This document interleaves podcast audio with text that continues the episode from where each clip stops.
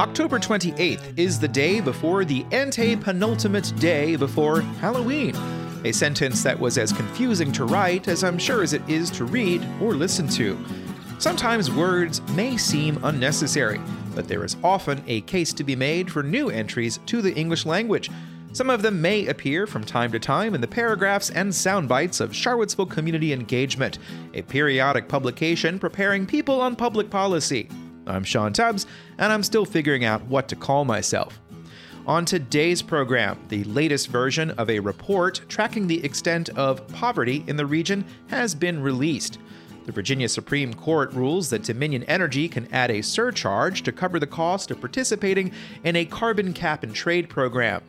The state's transportation body learns more about planning to extend the Roanoke train to the New River Valley. And the Commonwealth Transportation Board is briefed on the status of the Smart Scale round that will be released in January. And the West Main Streetscape is officially canceled.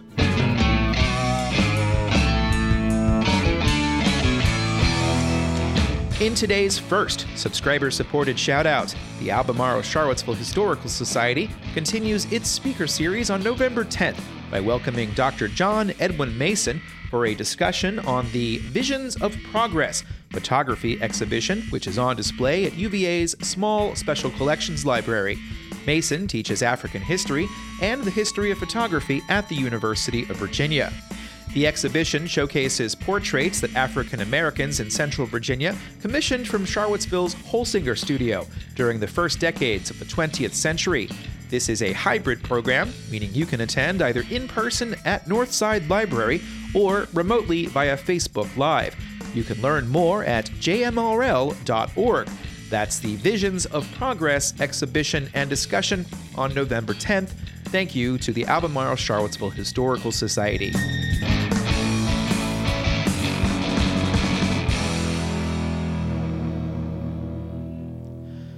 The number of families who don't have enough income to cover the cost of living has decreased since 2011. That's according to the latest study from Network to Work at Piedmont Virginia Community College. The fifth version of the Orange Dot report tracks households who make less than $35,000 in Charlottesville, as well as Albemarle, Buckingham, Fluvanna, Greene, Louisa, and Nelson counties. Here's a section from the report. The comparable number of families struggling in the region in 2011 was 12,552, which was 21% of families. The 22 number, 9,413 families, is a 25% reduction in the number of struggling families in the region. The report acknowledges that the cost of living has increased since that time, with $45,000 in income used as the figure necessary for a single parent with a child in daycare. In this report, we continue to use the $35,000 income threshold as the breakpoint for defining struggling families to remain consistent with the four prior reports. This is the first time that Network to Work has partnered with the Equity Center at the University of Virginia. The report notes racial disparities, such as 32% of black families have incomes lower than 35,000 compared to 11% of white families.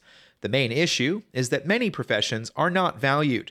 Here's a very long quote from the report. The undervaluing of black labor has been reinforced through many policies from those we've collectively recognized as racially discriminatory enslavement, black codes, Jim Crow, massive resistance to ongoing and often unacknowledged choices, a legacy of disinvestment and displacement of black communities, the blocking of wealth creation through redlining and predatory lending, disproportionate contact with law enforcement and over incarceration disenfranchisement, and political demobilization, overt and subconscious negative stereotypes.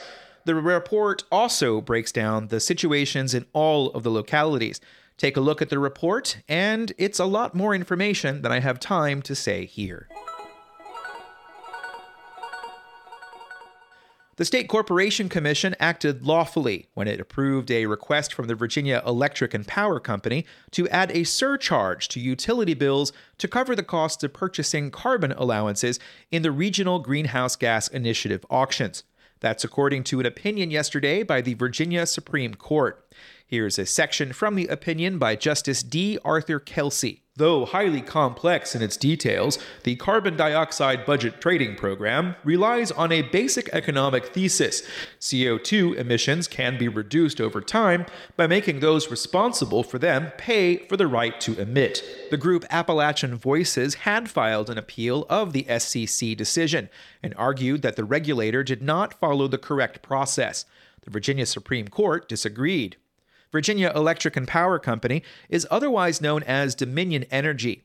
In November 2020, they filed a petition with the SCC stating they would need to purchase 29 million CO2 allowances at a cost of approximately $168 million to cover those emissions. The SCC approved the rate adjustment clause last November. Appalachian Voices challenged the approval and argued the RGGI rider was not shown to be necessary. Here's page six from the opinion. The costs are recoverable, therefore, because they were necessary to comply with VEPCO's statutory duty to purchase allowances for every short ton of CO2 emitted from its power plants. The ruling concludes that the appropriate venue for Appalachian Voices to argue for a least cost program is when the SCC reviews plans for Dominion's Renewable Energy Portfolio Standard Program, or RPS. The nine page ruling is a good place to start for anyone interested in learning more about how Virginia joined the Regional Greenhouse Gas Initiative through executive action in 2019, followed by the adoption of the Clean Energy and Community Flood Preparedness Act in 2020 by the General Assembly. Governor Glenn Youngkin, who has spent much of this year traveling to states and supporting Republican candidates, signed an executive order on his first day in office, pledging to remove Virginia from RGGI.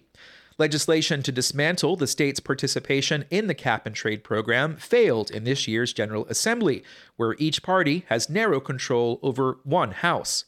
In May, Dominion asked the SCC if it could suspend the charge due to Youngkin's declaration, as reported in the Virginia Mercury. In September, Youngkin's acting Secretary of Natural Resources outlined a plan to leave RGGI administratively and called the surcharge a regressive tax. The energy plan released by the Youngkin administration earlier this month only mentions RGGI once in a passing comment that appears to state it is not needed to reduce greenhouse gas emissions. Meanwhile, Virginia will participate in the 58th auction on December 7th. The Commonwealth of Virginia has participated in seven auctions since it joined RGGI and has received over 452 million. Under law, 45% of the funding must go to the Virginia Community Flood Preparedness Fund. Charlottesville has received three grants from the program, with 153,000 to create a flood model for the Moores Creek watershed in round 1, $94,276 to create a Charlottesville resilience plan in round 2, and $275,000 to create two-dimensional stormwater management models for Meadow Creek and the Rivanna River in round 3. Here's a section from the grant application for the latter. The primary function of the stormwater management model is to analyze the watershed by using configurations to quantify flooding associated with both existing and future watershed conditions. Potential drainage improvements can be generally mapped in relation to predicted future flooding, so city staff can make assessments about the value of individual projects. In round three, Albemarle County was successful in obtaining a $118,313 grant for a floodplain staff and resilience plan. Here's a section from their application. While we typically have the funding and staffing necessary to implement and develop our major programs, this is not necessarily the case for emerging demands, such as flood resilience planning.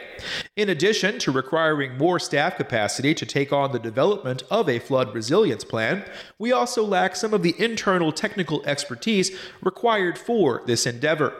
For a list of awards, visit the Department of Conservation and Recreation's website. To learn more about yesterday's Virginia Supreme Court ruling, check out the Virginia Mercury's Sarah Vogelsong's story on that opinion. There's also a link in the newsletter to a tutorial on RGGI.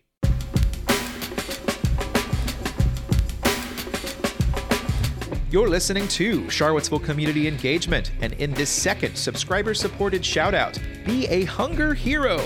Bring an item to the front desk of any JMRL location during business hours between November 7th and November 19th and receive $1 off overdue fines and late renewal fines for each donated item. Some of the most needed items are canned soups, stews, and chili, low sodium, please. Canned veggies, also low sodium. Cereal, low sugar and whole grain. Peanut or almond butter, also low sugar. Spaghetti sauce, also low sugar. Donations from most branches will go to the Blue Ridge Food Bank, though those in Louisa County will go to the Louisa County Resource Council. That's the JMRL Food for Fines Drive, November 7th through November 19th.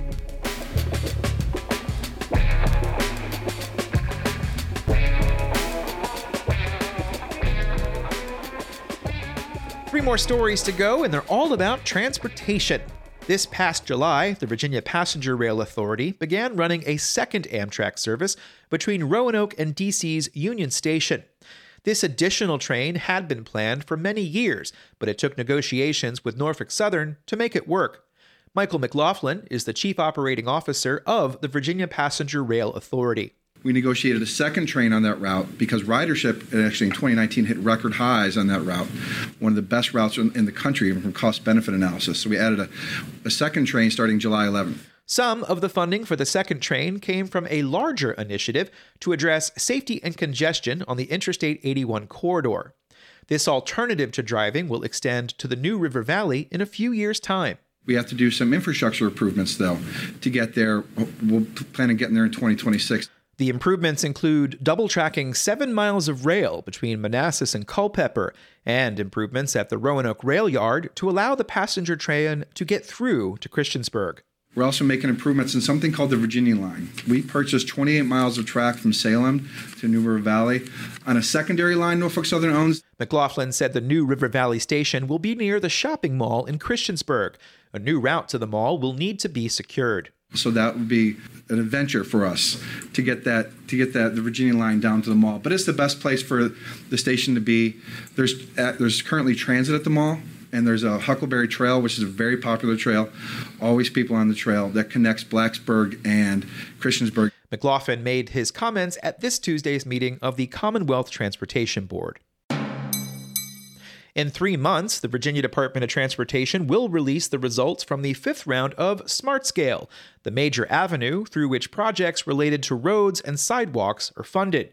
John Lawson is Virginia's Deputy Transportation Secretary. We are in smart scale season. Everybody will be wondering, you know, how much money is available for for, for this round, and and for many reasons, it's to be determined. Lawson said there won't be an estimate of revenues until Governor Glenn Youngkin releases his budget in December. He also said VDOT needs to know how much it needs to spend to cover the cost of inflation on existing projects. But what is SmartScale?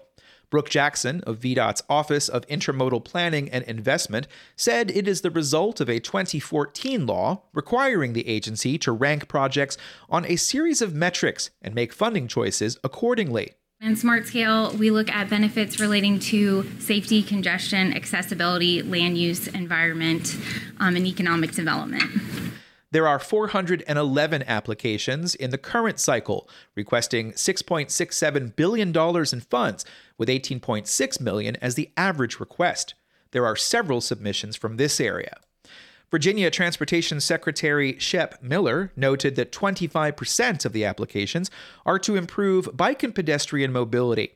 He said he wanted more scrutiny on those projects. If a bike ped project brings congestion relief and transportation, then I think it sort of fits um, at the highest level of what we're trying to accomplish here. If it is more about, um, particularly in the bike bike arena, if it's more about sort of quality of life and and the the amount of people that it serves, or a PED for that matter, the amount of people it serves is relatively small.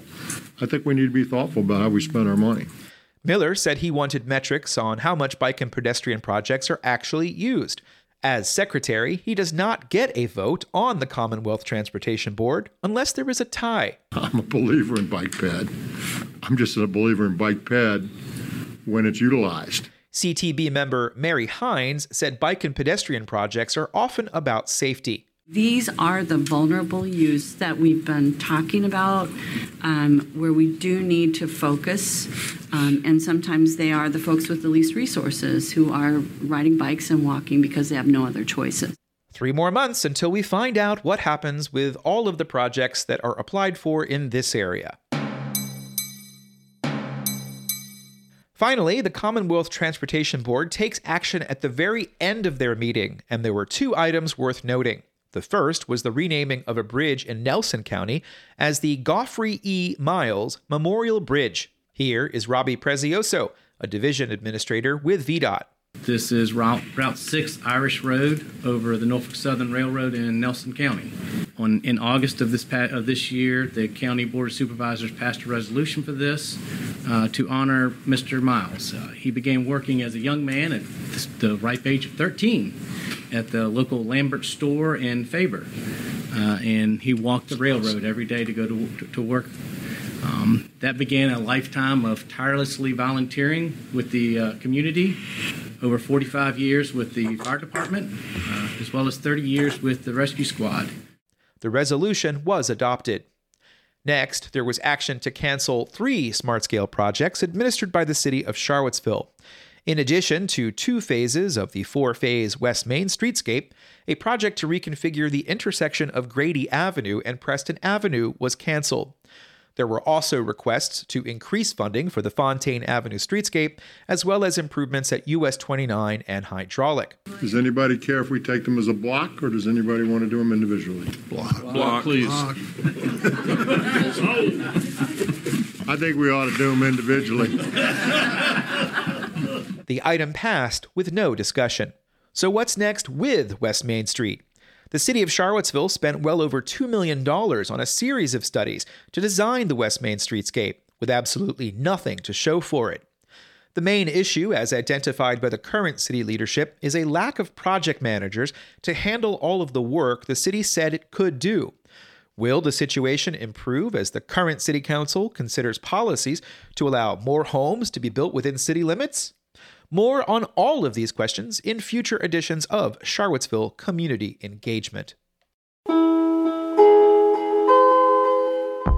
But that is the end of this particular installment. And fun fact I used to be in a punk rock band with the son of one of the people who was quoted in this newsletter. Not going to say who at this time. Listeners of the podcast can take a listen to one of the improvised songs in just a few minutes. It's from back in 1999, and I'm just going to let it roll at the end of the show. This has been five straight days of production, and I've still not gotten to everything I wanted to get to. But there will be time to get to all of it, I hope.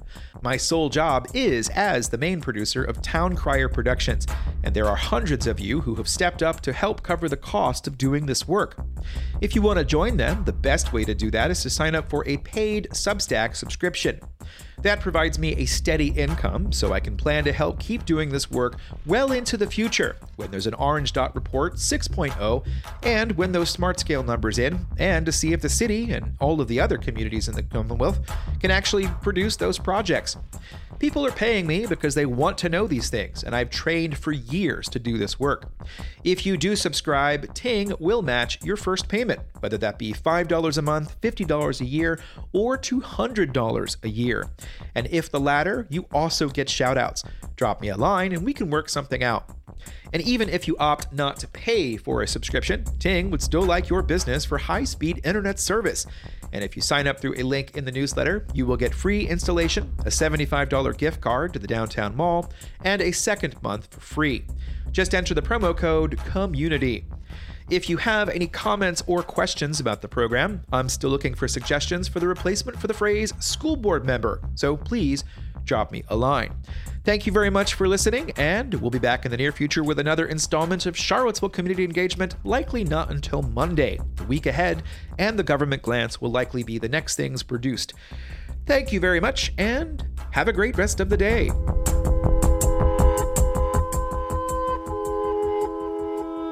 And here is that song.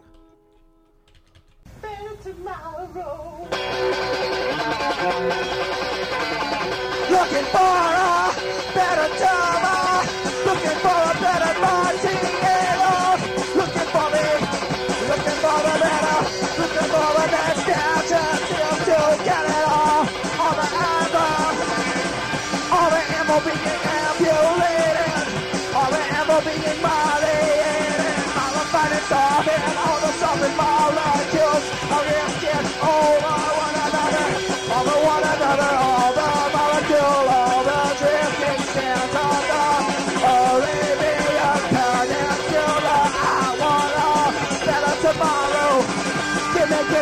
future technology.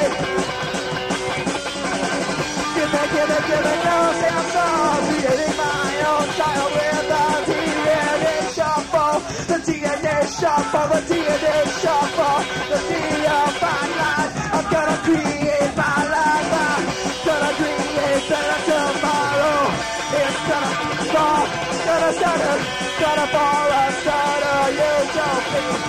And a thought, the utopian thought is gonna be European thought. I hope but this will be so tough, so tough, so tough, so tough, so tough, better tomorrow.